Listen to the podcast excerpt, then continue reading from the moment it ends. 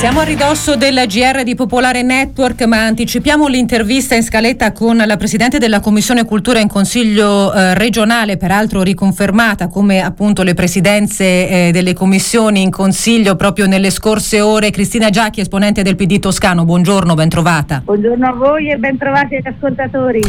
Giacchi, innanzitutto congratulazioni e poi torneremo sul lavoro della Commissione che è particolarmente vivo su tanti fronti a partire dallo spettacolo dal vivo, ma entriamo nel discorso politico post amministrative, eh, il, il, segretario del PD toscano che avremo nei nostri studi domani parla di un partito, un primo partito ovunque, possiamo diventare baricentro di alleanze civiche nei nostri comuni e non c'è dunque una valutazione ehm, in rimessa, ma sicuramente una valutazione in prospettiva rispetto al possibile dialogo all'interno no, dell'area del centro-sinistra. Come valuta questi risultati e questi ballottaggi in Toscana?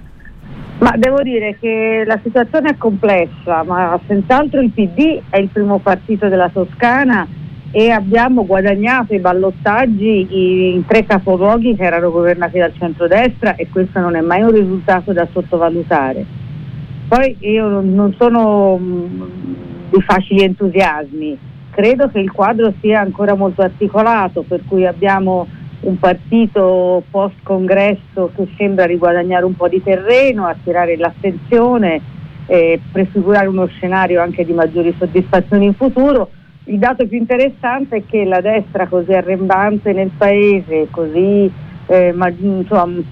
prorompente nel, nel, nell'esercizio del governo, non sembra aver sfondato in Toscana nei nostri comuni, vuoi per loro divisioni, eh, ma mi piace pensare anche perché forse gli elettori stanno premiando una diversa linea. Ecco. Quindi ora c'è da lavorare molto per i ballottaggi, non sono tutti considerabili alla pari perché Pisa è una situazione più complessa dove si, si tratterà di muovere molto astensionismo, di lavorare su chi non ha votato, mentre le situazioni di Siena o di Massa possono essere un po' più fluide. Ecco.